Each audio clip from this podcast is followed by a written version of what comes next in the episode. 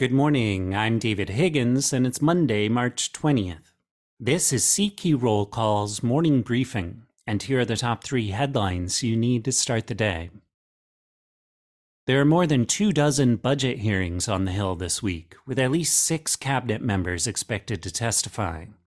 All of the hearings are packed into Wednesday and Thursday, with several top officials testifying in double headers.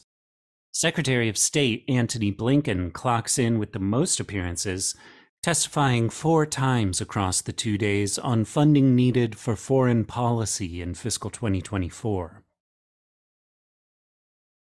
Next, House Republicans plan to pass legislation this week aimed at giving parents greater oversight over K 12 schooling. Republican leaders have made the so called Parents' Bill of Rights one of their top priorities and it's expected to be a key issue for them on the campaign trail next year. The bill would affirm a parent's right to address a school board and mandate that schools provide a list of books and other curricula.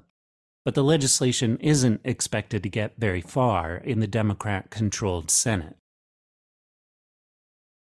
And finally, the CEO of TikTok testifies to a congressional committee for the first time on Thursday. The House Energy and Commerce hearing comes amid bicameral and bipartisan calls for a ban on the popular video sharing platform, which is owned by the Chinese company ByteDance.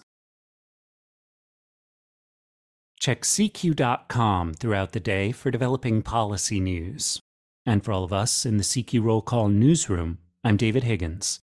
Thanks for listening.